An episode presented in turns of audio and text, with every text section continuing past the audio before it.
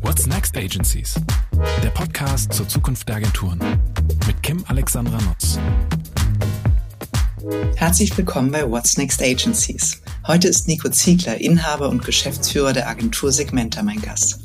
Seine unternehmerische Reise, anfangs ohne klaren Masterplan, führte ihn von der Gründung der auf Finanzmarktkommunikation spezialisierten Agentur Ziegler und Ziegler über Fischer Appelt, an die er seine Agentur verkaufte, schließlich zur Übernahme der damals zwölfköpfigen Agentur Segmenta. Heute mit rund 130 Mitarbeitenden setzt die Agentur nicht nur auf Wachstum, sondern auch auf eine ganz besondere Kultur. Kundenverständnis, enge Zusammenarbeit, kompetenzbasierte Hierarchie und eine besondere Betonung von Freiheit und Vertrauen. Nikos Fokus auf Opportunitäten schuf auch eine anpassungsfähige Unternehmenskultur. Segmenta ist mehr als eine Agentur. Sie ist eine dynamische Einheit im Beta-Modus. Viel Spaß bei der neuen Folge. Lieber Nico, herzlich willkommen bei What's Next Agencies. Schön, dass du mein Gast bist heute. Hallo Kim, ich freue mich. Ja, ich freue mich vor allem, dass ich dich mal, also ja nicht vor die Kamera, aber vors Mikro gezerrt bekommen habe, weil ich habe schon so viel, so viel und so viel Gutes über Segmenta in den letzten Jahren gehört und habe aber nie so das, wie soll ich sagen, das Gesicht hinter Segmenta oder den Unternehmer hinter Segmenta gekannt und habe dich, glaube ich, irgendwann einfach ganz frech über LinkedIn angeschrieben und gesagt, ob wir nicht mal quatschen wollen. Und ich glaube, ähm, nachdem du dich äh, nicht sichtbar für mich, aber doch ein bisschen geziert hast, ähm, freue ich mich umso mehr, ähm, dass wir heute sprechen und dass es eins der seltenen Male ist, wo du, äh, wo du ein bisschen was selbst über die Agentur erzählst. Ja, ich, äh, ich, ich finde es gut und äh, ich habe es ja auch freudig zugesagt, weil ich natürlich äh, mir das angeguckt habe, was du so machst und äh, von daher fiel das auch gar nicht schwer. Ach super, du hast gesagt, die macht keinen Scheiß, dann kann ich, kann ich das Risiko eingehen, dass da nichts Blödes passiert. Ja, das ist doch super. du, ich finde es ja auch sympathisch, das ist ja auch ein toller Zug, wenn eine, wenn eine Agentur sich äh, entwickelt ohne massives äh, Eigenmarketing äh, der Person, die dahinter steht, sondern einfach aufgrund äh, einfach der guten Arbeit für die Kunden. Das ist, es muss ja nicht verkehrt sein. Es findet ja jeder und jede auch den eigenen Weg dafür.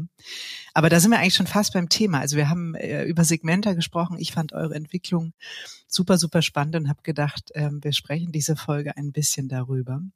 Denn du bist äh, Inhaber und Geschäftsführer der heute, ich glaube, rund 130 Leute großen Hamburger Agentur Segmenta.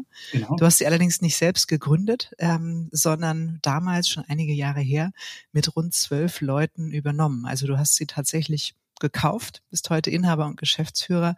Was ich total interessant finde, ähm, erzähl doch mal, wie es dazu kam. Also wie kauft man eine zwölf Leute große Agentur und, und warum? Was war dein Weg bis dahin? Ja, womit fangen wir an? Mit meinem Weg bis dahin ja. oder mit dem? Ja, ja. Mach das so. Schichten wir das ab. Schichten wir das ab. Ähm, ja, irgendwie ich, ich weiß gar nicht, ob einem das so äh, ins Blut gelegt ist. Das klingt dann immer so nach, nach einem großen Plan, als wenn ich mir irgendwie mal vorgenommen habe, irgendwann Unternehmer zu werden. Aber das war natürlich überhaupt nicht so. Ich hatte immer ein Fable für Wirtschaft, das hatte ich schon in der Schule, hatte deswegen Wirtschaftslehre, Leistungskurs, völlig verrückt, total nerdig. Äh, hat mir aber großen Spaß gemacht, auch äh, wenn ich nicht die allerbeste Note da drin hatte. Das hat mich dann dazu geführt, dass ich dann auch eine kaufmännische Ausbildung gemacht habe. Das hat meine Eltern sehr gefreut, war auch Bedingung, damit ich studieren, dass sie mir das Studium zumindest in Teilen finanzieren.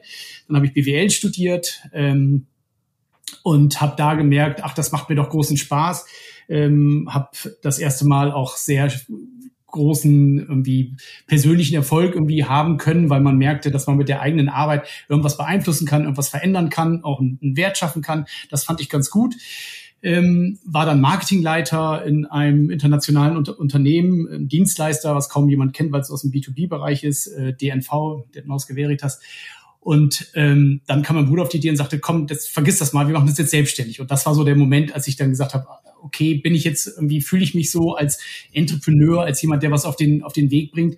Aber das war gar nicht so schwer, weil das in 99 ja jeder gerne so sein, das etwas in die Hand genommen hat und viele andere ja auch sich auf so einen Weg begeben haben. Und dann haben wir es einfach gemacht. Klassische Wohnzimmergründung in Hamburg, Eppendorf. Ich bin zurück aus dem Ruhrgebiet, ich komme ursprünglich aus Bremen, äh, zurück äh, in, in, den Norden und dann saßen wir da am Eppendorfer Baum und ähm, haben äh, Agentur äh, gespielt von dem ersten Geld oder von dem Geld, was wir noch so auf der Kreditkarte hatten. Haben uns Immerhin hattet ihr einen ordentlichen Standort.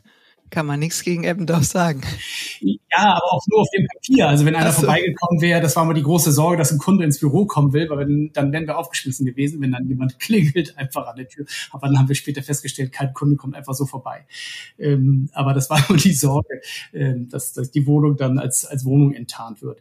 Ähm, genau. Und so haben wir dann eine Agentur für Kapitalmarkt oder eine Beratungsgesellschaft Agentur für Kapitalmarktkommunikation gegründet. Ähm, das war in der Zeit, als es einen Börsengang nach dem anderen gab und es gab relativ wenige Agenturen, die in der Lage waren, dafür ein ähm, Paket anzubieten, äh, was die Unternehmen dabei unterstützt hat, ihren IPO vernünftig ähm, über den über die Bühne zu bringen. Und ähm, mein Bruder hatte das bei einer anderen Agentur gelernt äh, und ähm, brachte das, das Wissen mit. Und dann saßen wir da und haben uns sozusagen in die Mitte gestellt und lauter manche Dinge selber gemacht und manche Dinge dann dazu gekauft und dazu addiert. Das Spannende dann ist, dass wir oder ich so von vornherein lernen konnte, ähm, was heißt eigentlich integrierte Kommunikation, weil zu so einem Börsengang mussten wir natürlich Pressearbeit machen, wir mussten äh, äh, ATL-Kampagne auf den Weg bringen, meistens äh, auch mit einem kleinen TV-Spot dazu. Ähm, äh, aber es ging auch eine Internetseite aufzubauen. Manchmal musste die Marke des Unternehmens nochmal ein bisschen poliert werden. Äh, und das Ganze fußte auf einem großen strategischen Plan. Also einmal die DNA des Unternehmens so blank legen und gucken, wofür stehen die eigentlich, daraus eine Equity Story entwickeln und dann eine vernünftige Unternehmenspräsentation. Und damit hat man einmal so, so ein Komplettpaket abgefeiert. Social Media gab es zum Glück noch nicht. Ähm, das hat sich etwas, etwas vereinfacht, aber verschiedene Touchpoints zu bedienen, ähm, haben wir da sehr, sehr intensiv gelernt. Vorteil Börsengang von der ersten Ankündigung bis zum tatsächlichen Gang auf dem, aufs Parkett sind ja meistens nur drei, vier Monate. Äh, man hat meist mit C-Level zu tun, das heißt, man kommt auch alle Entscheidungen sofort. Äh, das macht auch nicht ganz unangenehm, ne? Ja. Nee, das macht es natürlich deutlich einfacher. Andere, andere, anders geht's auch gar nicht in so kurzer Zeit, äh, das alles einmal zu produzieren, ähm, Assets fertig zu haben, Texte fertig zu haben, Content zu haben. Ähm, äh, und gleichzeitig ähm, äh, also das alles entwickelt zu haben und dann auch eben äh, live zu haben. Ja, das hat ähm, mich, glaube ich, sehr geprägt und kam mir auch sehr en entgegen, weil ich so in der Mitte sitzen konnte und eher äh, anderen irgendwie sagen konnte, was sie zu tun haben und wie das sein soll. Also merkte dann, dass so das Managen dieser Dinge mir etwas leichter fiel, als äh, die Dinge selber zu äh, erschaffen. Bin ja kein Kreativer und kein Texter. Ich sage immer, ich kann ja selber nichts, aber ich weiß immer irgendjemanden, der es dann irgendwie erledigen kann. Und äh, so habe ich dann auch meine Aufgabe äh, gesehen und mir das mit meinem Bruder auch entsprechend aufgeteilt. So, das war der Schritt und dann ähm, gab es nicht so viele Börsengänge. Äh, erste oder eine weitere Finanzmarktkrise Anfang der 2000er, 2001 ging das so scheibchenweise los und wurde dann immer, immer heftiger, so dass wir dann irgendwann überlegt haben, bleiben wir jetzt so eine kleine, feine Adresse für ähm, ein sehr spezielles Geschäft oder tun wir uns mit einem größeren Partner zusammen, haben dann mehrere Gespräche geführt mit, mit äh, Kollereve, ähm, mit Fischer Appelt, mit, ähm, mit Schwanz Friends haben wir auch gesprochen. Ähm, und äh, schließlich und endlich haben die Brüder Fischer Appelt äh, einen großen Spaß daran gehabt, äh, mit uns zu kooperieren und sagten dann, äh, wir könnten uns vorstellen, euren Laden zu übernehmen. Äh, wir wollten natürlich äh, die Mehrheit behalten. Das ähm, äh, haben die Brüder uns dann aber gesagt, dass sie das nicht so gut finden, sondern dass sie gerne die Mehrheit hätten. Und dann haben wir uns auf ein Konstrukt geeinigt, dass äh, wir Teilhaber geblieben sind, mein Bruder und ich. Und ähm, der Mehrheitsanteil ging zu Fischer Appelt. Wir sind damit eingezogen und haben dann diese tolle Entwicklung der Agenturgruppe Fischer Appelt relativ eng zehn Jahre lang mit begleitet auf, auf, auf Partnerlevel und äh, viel, viel, viel gelernt. Ähm, bis dann irgendwann nach zehn Jahren so ein Moment war, wo ich dachte, ach, ich könnte oder vielleicht nach neun Jahren schon, ich könnte noch mal wieder was anderes machen und ähm, ich war immer mehr angestellter Geschäftsführer als selber Unternehmer und ich merkte doch, dass mir das mehr Spaß macht, wenn ich mein, wenn ich selber meine Fehler machen darf und und selber entsch entscheiden darf und dafür meine auch gerne meine Rübe hinhalte und ähm, habe dann irgendwann meinem Bruder gebeichtet, dass ich irgendwie gehen möchte, weil ich eine Agentur gefunden habe, die man kaufen kann. Und den ähm, und dann Andreas äh, und, und Bernhard das auch eben mitgeteilt, dass ich ähm, gehen möchte. Und dann haben wir einen sehr guten ähm, Ausstieg gefunden und äh, mein Bruder ist dort geblieben, noch ein Jahr und ich bin raus und habe ähm, Segmenta Communication oder damals hieß es noch anders, äh, äh Segmenta Beratungsgesellschaft für Kommunikation und Marketing MBH ähm, gekauft. Zwölf bis 15 Leute, das kann man nicht so richtig feststellen, weil Ähm, ein paar waren da, die hatten aber nicht so richtig Aufgaben. Ältere Dame, die der Heide Schwarzwiller, die das Unternehmen gegründet hat, 1980, 81 hat sie es eingetragen. Hey, mein Jahrgang, ja. Ja, und ähm, hat das jahrelang wunderbar gemacht, aber nun fühlte sie irgendwie, dass, dass vielleicht mal jemand anders ähm, die Leitung übernehmen sollte und nach mehreren Versuchen einen Geschäftsführer zu finden, was für so einen kleinen Laden einfach, glaube ich, gar nicht geht. Ähm, hat sie sich dann dazu entschlossen, das Unternehmen oder die Agentur auch zu verkaufen und dachte ich, ach, damit könnte ich was anfangen. Ein bisschen wieder zurück zu Brand. Ich hatte ja nun viel Finanzkunden und viel Finanzkommunikation gemacht und ähm, äh, da ich meine Ausbildung aber bei Kraft Jakob Suchar, also Milka und Suchar und, und äh, Kaffee Jakobs und so weiter gemacht habe, dachte ich mir, ach so, Brands wäre wär mal wieder was Schönes, da mal wieder zu, hin zurückzukommen. Da war ja schließlich die Anfänge und dann habe ich die Agentur ähm, gekauft und und sag mal ganz kurz, wie, wie findet man so eine Agentur, die es zu kaufen gilt? Also an alle da draußen, die schon immer mal eine 10 bis 12 Mann und Frau Agentur kaufen wollten. Wie bist du äh, wie die Jungfrau zum Kinde zu dieser Agentur gekommen? ja, das, ähm, ich würde jetzt so gerne behaupten, dass ich ein langes Screening gemacht habe und verschiedene Agenturen angeguckt habe. So ist es nie wahrscheinlich, Nico. War überhaupt nicht so. Ich sitze am Flughafen, fliege nach Frankfurt, ähm, Flieger hat Verspätung, ich langweile mich, äh, gehe irgendwie in die Lounge und das erste und einzige Mal in meinem Leben ruft mich ein Headhunter an und fragt, ob ich als Geschäftsführer für eine er sagte 30 Mann Agentur, 20 bis 30 Mann Agentur in Frage komme. Und ich sagte, ey, nee, ich bin ja selber Gesellschafter, ich gehe doch jetzt nicht zu einer 20 Mann Agentur, meine ist ja viel größer. Mhm. Ähm, äh, weil die Fischer Apple Ziegler oder Fischer Apple Advisors ähm, waren ja auch irgendwie mehr und hatte drei Standorte. Was soll ich denn das jetzt? Und, und sagte dann scherzeshalber, oder kann man den Laden kaufen? Und dann sagte er, ja, das, äh, das ist eigentlich der Plan. Und dann sagte ich, okay, dann ähm, äh, dann lassen Sie uns doch mal treffen. Und der mhm. saß lustigerweise in Wiesbaden. Ich flog nach Frankfurt, mein Abendtermin fiel aus, weil ich war immer noch nicht begeistert und sagte, ach, bevor ich jetzt irgendwie wieder selber alleine esse, lasse ich mich doch zum Essen einladen.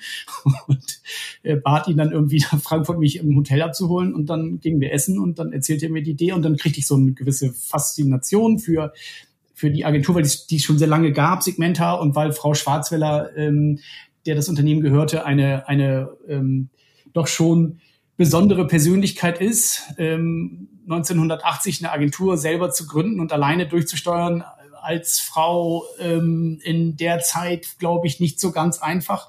Ähm, das hat sie mit, also hat sie gemacht und man merkte sehr schnell, dass sie wusste, was sie da tut.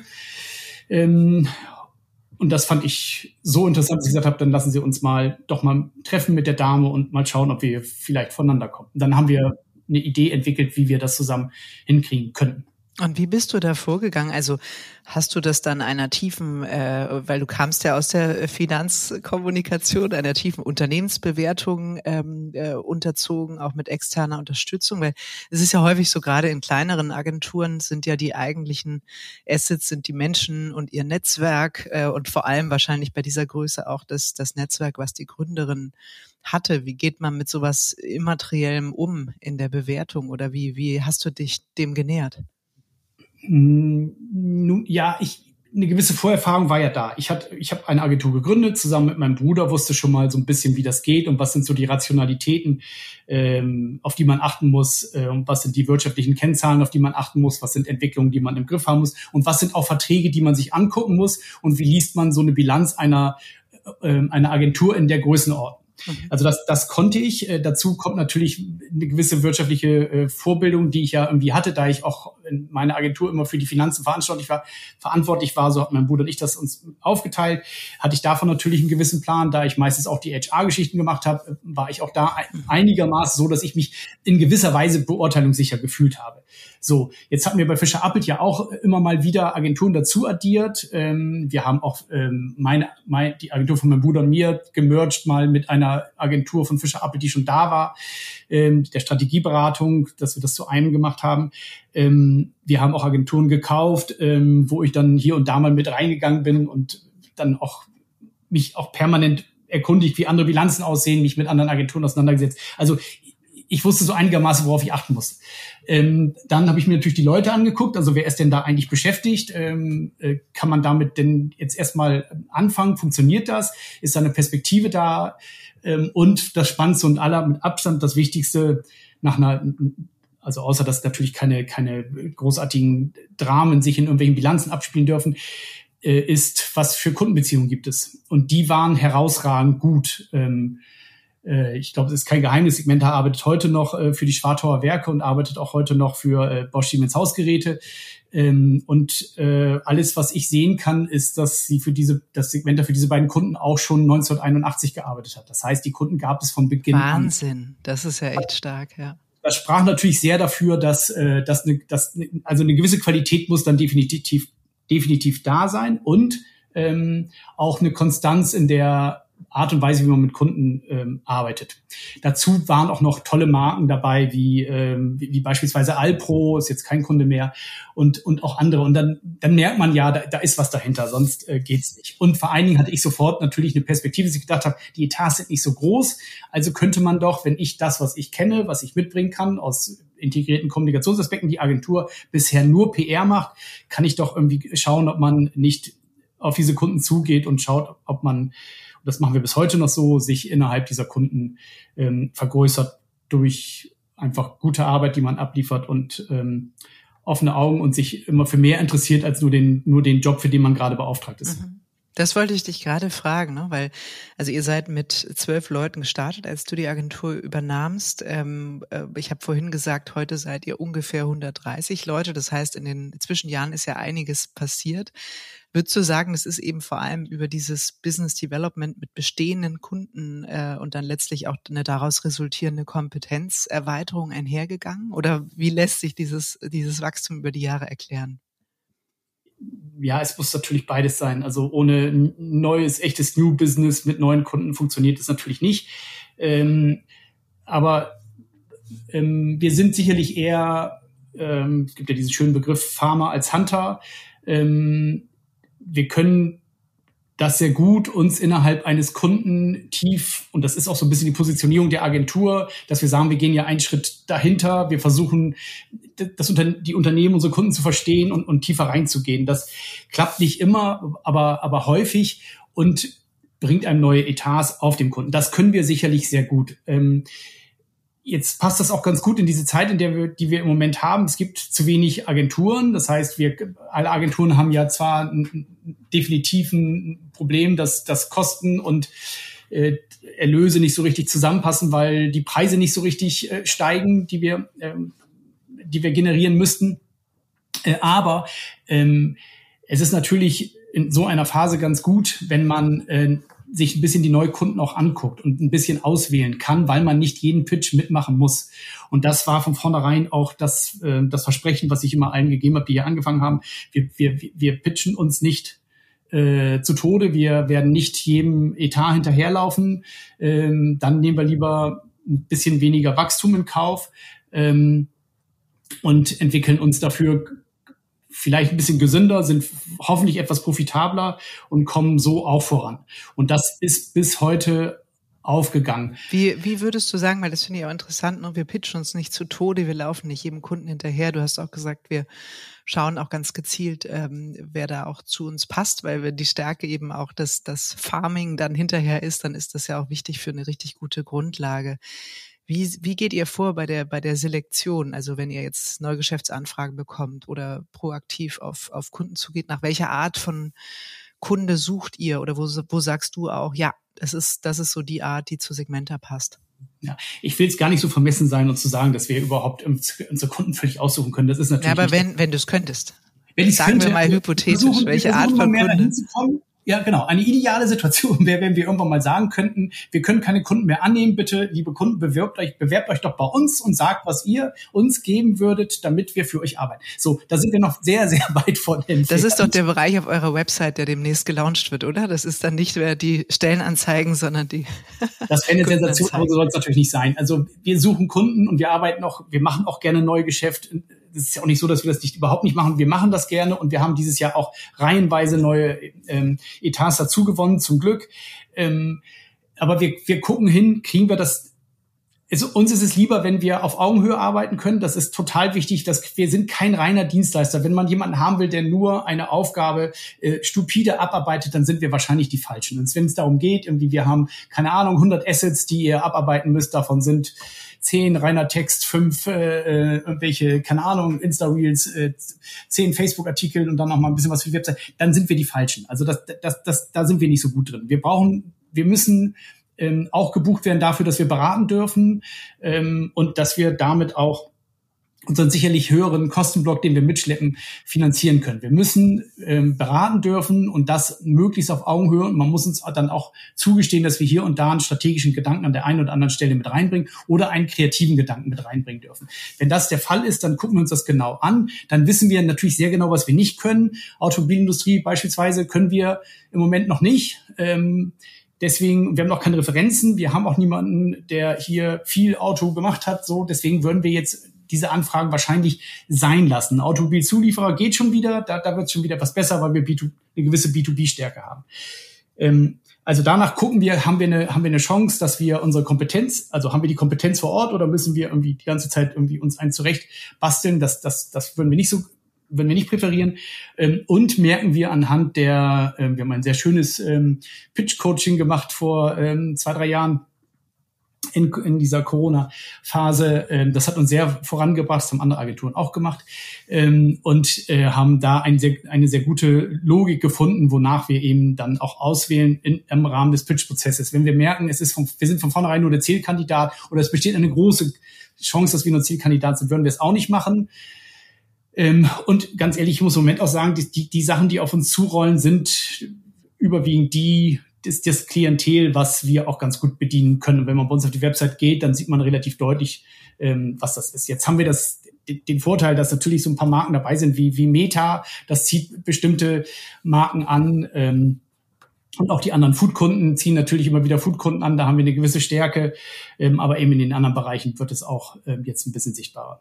Und sag mal, wie haben sich so die Kompetenzen über die Jahre ähm, verändert und verlagert? Du hast es ja auch schon mhm. so in der Herleitung zu Segmente erzählt, ne? Ursprünglich Branding mit Kraft, dann äh, Finanzkommunikation, dann über Fischer Abbild und die Erfahrung da auch wieder andere Themen. Ähm, für welche äh, thematischen, fachlichen Kompetenzen steht Segmente heute? Oder würdest du sagen, ich weiß, das Wort darf man nicht mehr sagen, aber 360 Grad Kommunikation, Full Service? Ja, 360 Grad kann ja keiner, ähm, wer das behauptet, erzählt natürlich Quatsch. Also außer ja, aber Full Service Netz ist ja auch Quatsch. Ja.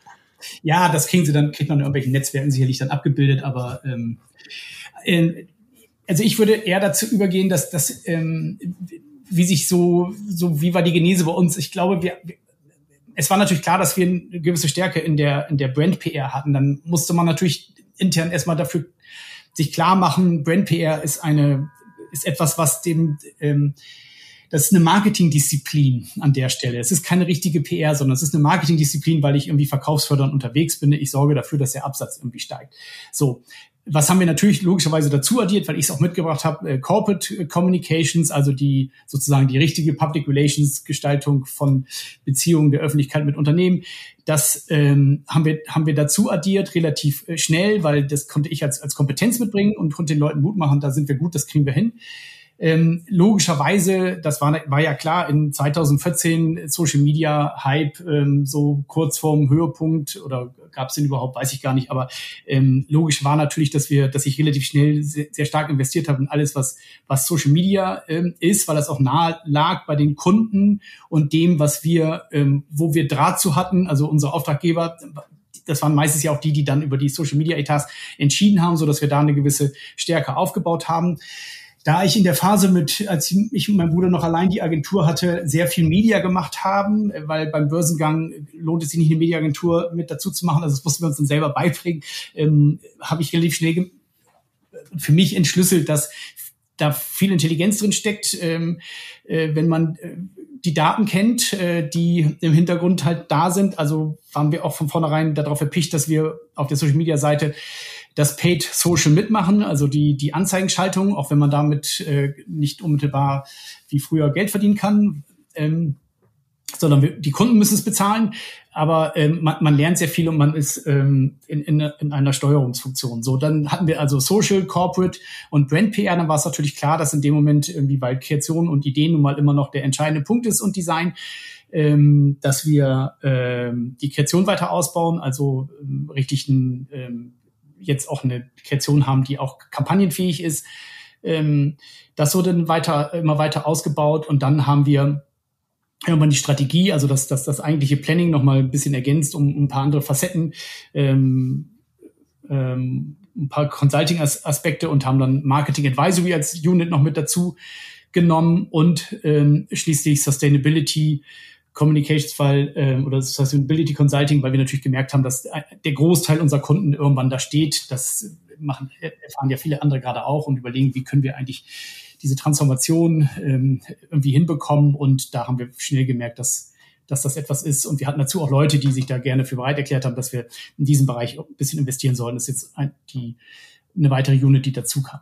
Zwischenzeitlich habe ich ja noch zwei Agenturen dazu addiert, weil, ähm, ähm, weil, es, weil es sich so ergab. Ähm, ich wollte gerade fragen, ob es eine rein organische Entwicklung war oder ob du äh, ja, wie soll ich sagen, äh, dem Angebot nicht widerstehen konntest, zwischendurch nochmal was zu kaufen. Ja, erzähl. Ähm, es ist überwiegend organisch, das Wachstum tatsächlich, aber zwischenzeitlich haben wir ähm, noch eine Agentur dazu addiert, die einen ganz tollen Etat hatte, nämlich äh, Facebook oder zwei, Facebook und Instagram und noch ein ähm, äh, NDR Hörfunk. Und ähm, das dachte ich mir, das, das ist so schön. Äh, die brauche ich, also der Kaufpreis ist ähm, da, aber auch nicht viel höher als ein, als wenn wir jetzt einen großen Pitch machen, sind wir auch manchmal, wenn es schlimm läuft, ganz, ganz schlimm läuft und mal über ein Jahr geht oder sowas wie neulich, dann ist man auch mal bei sechsstelligen Beträgen. Also ähm, habe ich die Agentur übernommen, weil die Inhaberin äh, sich verändern wollte und gesagt hat, ich äh, hätte Lust, dir das zu übergeben, wenn du dafür sorgst, dass meine Leute vernünftig untergebracht sind. So und dann habe ich die acht Personen von äh, der Heine PR übernommen und habe die verschmolzen auf die Segmenta und ähm, später nach mehreren Gesprächen ähm, gab es gibt, gab mal eine Agentur, die hieß UMPR, Ute Mittelmann PR. Ähm, die war so ähnlich wie Segmenta, nur ein bisschen jünger ähm, und und noch mal mehr Fokus auf Corporate Communications und mit ganz, ganz, ganz tollen Leuten und auch wiederum mit tollen Etats. Und ähm, die, ähm, da habe ich mich mit der Familie auch geeinigt, dass ich die Agentur übernommen habe und auch auf Segmenta verschmolzen habe. Ähm, das hat aber inhaltlich nichts dazu addiert, außer dass diese Art und Weise, wie wir für eine, wie man für eine Plattform arbeitet, natürlich etwas anderes ist wie ähm, die Arbeit für andere Kunden. Und äh, Plattformökonomie hat mich ein, sowieso sehr fasziniert und die Chance dann äh, für so einen namhaften Kunden wie, wie Meta dann arbeiten zu dürfen, das war natürlich äh, war, war toll und das ist auch super aus, aufgegangen und wir arbeiten auch ähm, heute noch für, ähm, äh, für Meta und mit genauso großer äh, Begeisterung. Äh, inhaltlich dazu addiert haben wir dann noch was, was, was anderes, dass wir ähm, äh, vor drei Jahren Segmenta Futurista in Hannover gegründet haben. Das war aber auch eher kein großer strategischer Plan, sondern ähm, Annika Schach und Timo Lomatsch, Professor Dr. Annika Schach und Timo Lomatsch sind äh, auf mich zugekommen. Sie würden gerne eine Agentur gründen, ob ich nicht dabei wäre. Und dann haben wir ein bisschen diskutiert. Kanntest du die vorher oder wie kam der Kontakt zustande? Ich kannte Timo, genau. Ich kannte Timo aus verschiedenen Branchen-Events und ähm, wir haben uns gegenseitig immer mal wieder empfohlen an irgendwelchen Stellen. Und äh, ich habe ihn immer immer sehr geschätzt als als guten Gesprächspartner. Und ähm, äh, Annika kannte ich natürlich aus den diversen Social Media Kanälen, weil sie ja sehr präsent ist und ähm, äh, auch immer mit vernünftigen ähm, und tollen ähm, Debattenbeiträgen ähm, am Start ist. Und dann haben wir uns getroffen und festgestellt, dass es vielleicht eine Nische gibt in, in Hannover, die man, die man besetzen könnte, weil ähm, diese, dieser Bereich der gesellschaftlich relevanten Kommunikation ähm, gerade an so Stellen wie Diversity und Inclusion und ähm, andere Dinge, ähm, die ähm, wollten wir dann aus Hannover bedienen. Ist natürlich jetzt die Frage, regional ist das ein bisschen quatschig, aber das war sowieso in Corona, wo es eh egal war, wo man arbeitet. Ich muss ja jetzt nicht zwangsläufig, kann ich ja nicht eine Agentur dazu addieren, nur weil sie in Hannover sitzt, ist ja Quatsch.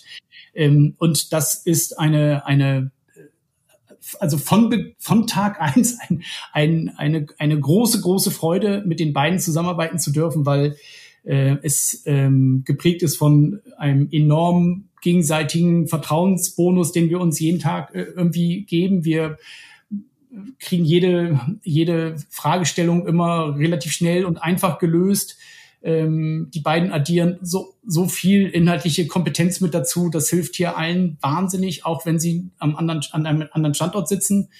Und ähm, genauso profitieren die beiden sehr davon, dass, dass wir sozusagen das große Netz, also die, die größere Einheit sind, jetzt wäre auch keine Rieseneinheit, aber die größere Einheit sind, die ihnen dann jeweils was dazu addieren kann, wenn, wenn sie nicht mehr in der Lage sind, aus aus kleinen Beratungsprojekten, wenn da etwas Größeres daraus entsteht, das bedienen zu können. Und das machen wir dann aus Hamburg. Das wollte ich dich gerade fragen, ne? ob das sozusagen da auch ähm, bei, bei Futurista der Schwerpunkt des Consultings im Bereich der gesellschaftlich relevanten Kommunikation ist und wenn es dann eben in kommunikative Aspekte übergeht, dann eben tatsächlich, ich nenne es jetzt mal liebevoll, das Backend von Segmenta aus Hamburg äh, dann eben auch die Projekte ähm, mit unterstützt oder wie ihr das organisiert oder welche Art vielleicht auch die Projekte sind. Das ist auch nochmal spannend.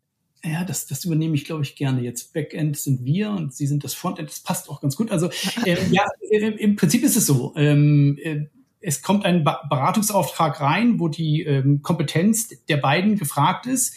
Äh, mit ihrem kleinen Team äh, bedienen sie das und wenn dann eine größere, größere Aktivitäten daraus entstehen sollten, dann addieren wir entweder Ressource dazu oder die Aufträge gehen dann komplett, wandern komplett äh, zu uns nach, nach Hamburg und es wird dann von hier aus mhm. ähm, erledigt. Im Prinzip ist das genauso. Und sag mal, welche Art äh, äh, der Anfragen sind das, die in dem Bereich auch als Beratungsprojekte bei euch landen? Ähm, das sind viele Dinge aus dem, aus dem Corporate-Bereich, die eine digitale Komponente haben. Also klassischer Fall ähm, Employer Branding Themen, die auf LinkedIn behandelt werden sollen und einen internationalen Aspekt haben eines großen, großen, großen, großen Unternehmens. Ähm, und sie wissen, äh, brauchen selber jemanden von außen, der ihnen hilft, ihre Gedanken und ihre Vorstellungen zu strukturieren und zu, zu sortieren und entsprechend dann auch einen Vorschlag zu machen, wie man das Ganze operationalisieren kann. Mhm. Äh, sowas ist, was, was Timo gerne macht und ähm, äh, Annika steht natürlich mit, ähm, mit ihrer ganzen Erfahrung im Bereich ähm, Diversity und ähm, ähm, gendergerechte Sprache mit einem sehr ähm, pragmatischen Ansatz äh, dafür, dass man auch Unternehmen da sehr schnell und, ähm, und gut in eine neue Phase helfen kann. Mhm. Und äh, das sind so Projekte, die dann bei Annika ähm, äh, landen oder auch bei den beiden zusammen und aus denen meistens auch mehr entsteht, was wiederum gut zu der Philosophie von Segmenta insgesamt passt. Mhm. Und sag mal, von der unternehmerischen Logik dahinter, mhm. sind mhm. die beiden auch Anteilseigner an Futurista oder ist das eine Marke, die ihr, die ihr nutzt? Nee, Futurista ist eine eigenständige GmbH in Hannover und hat drei Gesellschafter, äh, Anni, äh, Professor Dr. Annika Schach, Timo Lommatsch und äh, die Nico Ziegler GmbH, beziehungsweise inzwischen ist es die Segmenta GmbH, aber sozusagen die, die, die übergeordnete äh, Gesellschaft äh, für die Segmenta äh, GmbHs. Mhm. Und sag mal, du hast ja noch eine, äh, die ist ja nicht langweilig geworden, du hast ja noch äh, was Zweites gegründet, Segmenta Experience, glaube ich, ne, wenn man bei euch auf die Website schaut. Genau, dann gibt es das Segmenta Experience, das haben wir ähm, vor äh, etwas mehr als einem Jahr gegründet. Das war einfach die Idee, dass wir gemerkt haben, also eigentlich eine, eine klassische unternehmerische Entscheidung. Wir haben gemerkt, dass wir relativ viel Etat äh, immer rausgeben, weil immer wenn es in digitale Entwicklung ging, äh, mussten wir einen Dienstleister beauftragen.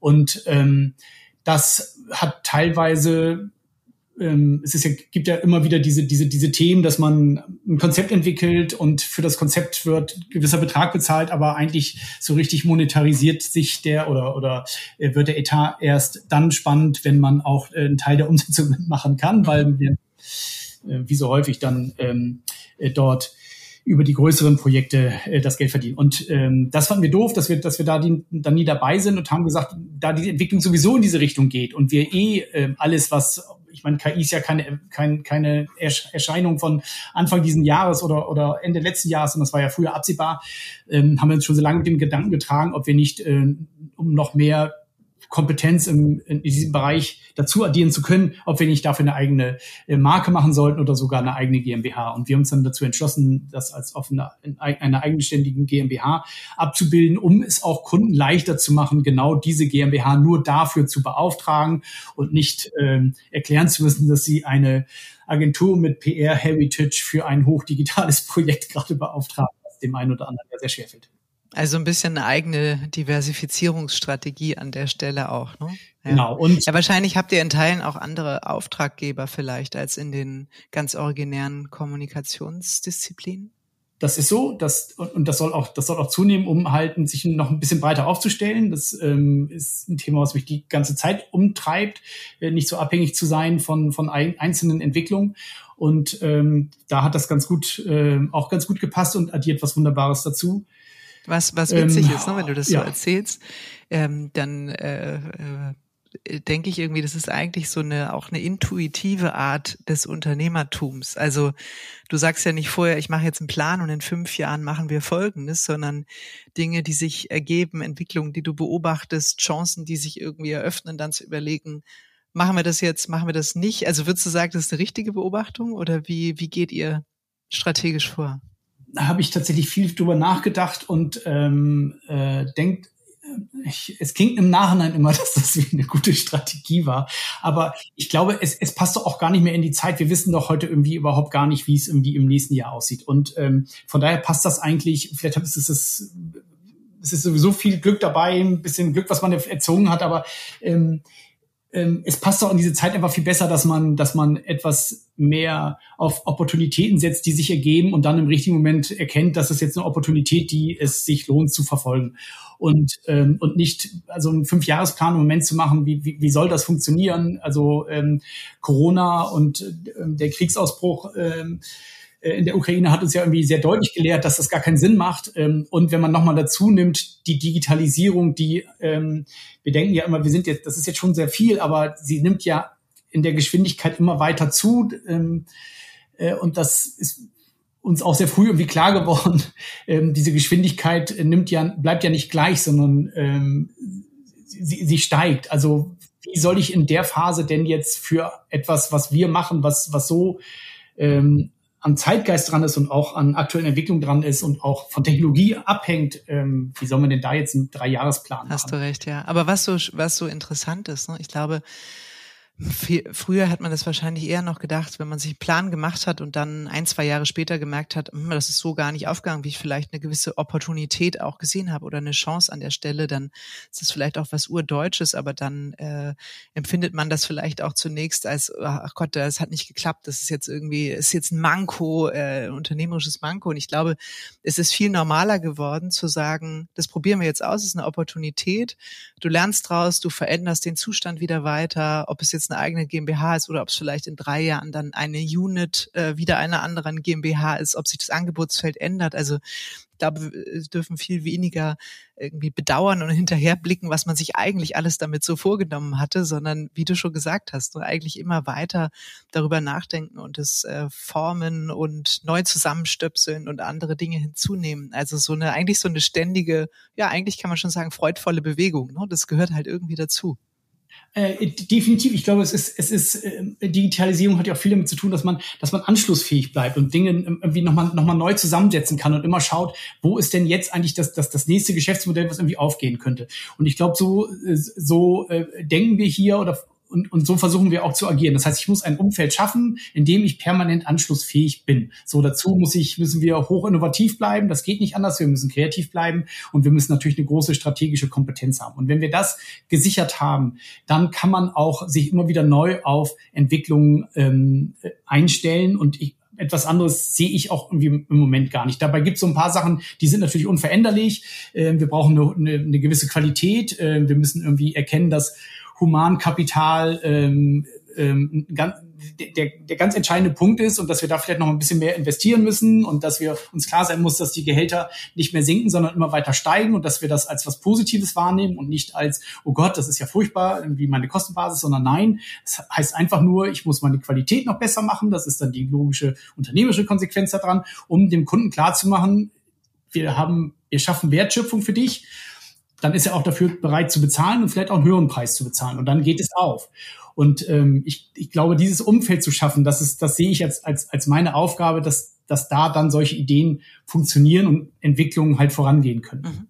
Häufig fällt es ja den Menschen in Agenturen schwer, den eigenen Wertbeitrag zu formulieren, herauszustellen und auch, äh, wie soll ich sagen, wirtschaftlich ähm, für eine entsprechende Honorierung einzustehen. Also das ist ja ein bisschen die Krux, dass wir alle sehr verliebt in die eigenen Produkte und Leistungen sind und das ist ja an dir auch schön, als wir im, Vorgespräch saßen. Du hast ja nicht gesagt, ich bin nicht hier der, der äh, oberste Chefberater ähm, unserer Kunden, sondern ich bin eigentlich in erster Linie Unternehmer und guckt, dass wir einen richtig guten Wertbeitrag, eine gute Qualität mit guten Leuten für unsere Kunden schaffen und dabei gut bezahlt werden. Also hilft diese Rolle, die du auch einnimmst, für diesen äh, etwas unbefangeneren Blick? Tja, ich glaube, das müssen bei mir meine. Müssen die anderen sagen. Ja, das müssen eigentlich die anderen sagen. Das, das, das fällt mir ein bisschen schwer, das irgendwie zu beurteilen. Aber also ich weiß, dass es mir leichter fällt, äh, eine Umgebung zu schaffen, in der andere erfolgreich ihre Arbeit machen äh, und sie dabei zu challengen und zu ähm, und zu hinterfragen und und auch zu motivieren und das fällt mir sicherlich leichter, als der Vortänzer zu sein, der da steht und sagt, ähm, der richtige Claim müsste noch mal mehr in die Richtung gehen oder oder was auch immer. Also ich ähm, oder einen Text noch mal zu redigieren, das, das, das das fällt mir schwerer. Also mir fällt das andere einfach leichter und äh, scheinbar ähm, funktioniert es auch so, weil viele Agenturen werden ja gegründet von irgendjemandem, der Experte für irgendetwas Inhaltliches ist. Das bin ich nun einmal nicht. Und es hat trotzdem irgendwie ähm, die letzten Jahre relativ gut funktioniert. Also von daher scheint da was dran zu sein. Also es gibt vieles, was für diese These spricht, dass das so ist. Ähm, aber ähm, wer weiß, vielleicht ist es auch alles nur ein ganz großes ähm, und sag mal, ähm, äh, vielleicht mit Blick auf die Kultur von Segmenta. Es ist ja immer so schwer, mhm. die eigene Kultur zu beschreiben. Und das ist ja witzig, weil bei Kunden machen wir das die ganze Zeit. Kultur, Markenstrategie, Werte, alles, was dazugehört. Bei der eigenen Agentur fällt das unfassbar schwer. Wie glaubst du oder was ist so deine Erfahrung? Wie schafft ihr ein Umfeld, in der das leichter fällt, diese Opportunitäten zu sehen oder vielleicht auch diese, diese Wachsamkeit, diese Offenheit, ähm, diese Veränderungsbereitschaft herzustellen? Ähm, ich habe in, in, der Zusammenarbeit mit, mit meinem äh, Bruder, der äh, natürlich über ein paar herausragende Fähigkeiten ähm, verfügt und auch bei Fischer Appelt, äh, äh, was ein ganz großer Vorteil dieser Agentur ist, äh, ist, man hat viel Freiheit und ähm, man braucht dann eigentlich die richtigen Leute, die in der Lage sind, mit dieser Freiheit etwas, etwas anzufangen und das als, als Privileg zu sehen, ähm, agieren zu können, selber etwas schaffen zu können. Und ähm, ich glaube, das, das prägt uns sehr stark. Ich, ich versuche etwas hier zu bauen, wo ich den Leuten maximale, maximales Vertrauen entgegenbringe, äh, dass sie selber irgendwie am besten wissen, wie sie ihre Aufgaben zu gestalten haben. Ähm, ähm, versuche möglichst viel Freiheit zuzulassen, selber dann auch agieren zu können und appelliere stetig an die Eigenverantwortung, doch bitte, bitte, bitte, bitte selber zu schauen, ähm, was richtig ist, was nicht richtig ist und was man, was, was man machen muss und wie man, wie man agiert. Ähm, das geht, glaube ich, in, je größer die Einheit wird, wird, umso schwieriger wird das. Deswegen ist auch diese logische Konsequenz halt, mehrere Einheiten zu schaffen, vielleicht auch in, ähm, in, in Gesellschaftsformen, in einzelnen GmbHs, ähm, dass es nicht zu groß wird, weil sonst geht das verloren, sonst ist das zu weit weg. Wir versuchen relativ, ich versuche auch immer klar zu machen, wir haben hier keine Aufbauhierarchie. Natürlich haben wir eine Hierarchie, die ist aber ähm, über Kompetenz geprägt. Also Aufbauhierarchie ist ja auch etwas, was äh, häufig veraltet ist. Eine gewisse Aufbauhierarchie ist okay, aber die muss, müsste ziemlich, ziemlich flach sein. Das versuchen wir hier sehr stark zu leben. Da kommen nicht alle mit klar, weil viele wollen ja gerne, dass irgendjemand ihnen sagt, wie sie agieren sollen. Und das versuchen wir dann immer klar zu machen. Nee, das, das wollen wir hier nicht so gerne. Du sollst einfach, einfach der, der die größte Kompetenz hat, der es am besten weiß, wie es geht, der soll halt bestimmen, wie es funktioniert. Und wenn in einem Projekt jemand irgendwie Projektleiter ist, dann darf er nun mal durchregieren. Und dann gibt's auch eine knallharte Hierarchie, aber die ist ja kompetenzgetrieben oder aufgabengetrieben. Mhm. So, und Wie das, kann man sich äh, dann eure, eure, also wenn du mhm. sagst, ne, ihr habt eigentlich keine aufbauorientierte Hierarchie, äh, zumindest dann nicht äh, sehr stark ausgeprägt, sondern eher kompetenzorientiert. Also wie kann man sich die Struktur im Innern von Segmenta vorstellen? das ist, das ist äh, relativ einfach. Wir haben, ähm, wir haben die verschiedenen Units, die kompetenzgetrieben sind und da haben auch alle ihre sozusagen ihre Heimat, ihre ihre da sind sie angedockt, da gibt es ein gibt's Unit Verantwortliche und die Unit Verantwortliche sind sozusagen die direkten Ansprechpartner äh, für jeden für jeden Mitarbeiter. Die Units sollten nicht größer sein als als Pi mal Daumen 30 Leute. Wenn sie ein bisschen größer sind oder auch bei 30 sollte man zusehen, dass man als Unit-Verantwortlicher vielleicht nochmal zwei, drei Leute sich mit dazu nimmt, die einem dabei helfen, andere zu, zu, zu, zu, zu, zu führen, anzuleiten und zu steuern. So, äh, das, da, darüber läuft das, da ist die inhaltliche Heimat und da wird die Kompetenz halt ähm, weiter ausgebaut und da wird auch Kompetenz vermittelt. Ähm, entscheidend sind aber die, die, die Kundenverantwortlichen, die laufen quer da durch. Ähm, für jeden Kunden gibt es jemanden, der dafür verantwortlich ist, wie das dann so ist. Und ähm, der regiert dann durch alle Kompetenzunits hindurch durch und sucht sich von den Units die Leute zusammen oder sp spricht das eben entsprechend ab, wie das dann ist. Und ähm, ähm, die sind dann auf den Projekten in dem Moment diejenige, die die äh, die die eigentliche Arbeit steuern auf der operativen Seite. Das heißt, man hat einmal so eine Kompetenzschiene, wo man wo das wichtigste Ziel ist, dass, dass Weiterbildung funktioniert, dass man, dass man permanent was Neues sich drauf schafft und dass irgendwie das inhaltlich ähm, immer gechallenged wird, ob alles richtig ist und dann hat man irgendwie die, die Business-Variante, die Business-Seite und das ist halt die, die, die Kunden- und Projektseite, wo es dann jeweils andere Verantwortliche für gibt. Kann auch manchmal die gleiche Person sein, aber ähm, in der Regel läuft es dann praktisch wie so eine, wie eine Matrix. Mhm. Ich habe äh, übrigens auch eine Idee, ne, wie wir den, ich versuche ja mal ein Schwerpunktthema des Podcasts zu finden. Also deins ist definitiv das Thema Opportunitäten. Das hatte ich noch nicht. Ich finde, das äh, irgendwie fügt sich das gerade alles so ganz wunderbar aus deiner Geschichte zusammen. Deswegen vielleicht ähm, auch noch mal so der Blick drauf, gerade weil wir, äh, weil wir jetzt ja so langsam auch zum Ende der Folge kommen. Gibt es irgendwas, was mal nicht so gut geklappt hat, was du, was du ehrlich teilen magst, wo du sagst, ja, war eigentlich eine schöne, dachten wir, Opportunität haben wir ergriffen, haben wir dann wieder beerdigt äh, aus Gründen? Nee, bei uns klappt natürlich immer alles. Natürlich, klar. Nein, also grundsätzlich ist es so, wir haben immer gedacht, das wäre unser größtes Problem, aber es ist vielleicht auch unsere größte Stärke. Wir sind im Jungformat ja diesen wunderbaren Satz, wir bleiben unzufrieden. Also ich glaube, das treibt uns auch sehr an. Wir sind permanent eigentlich die ganze Zeit am Zetern, dass wir eigentlich nicht gut genug sind und dass wir das nicht anständig genug machen und das müsste irgendwie besser sein.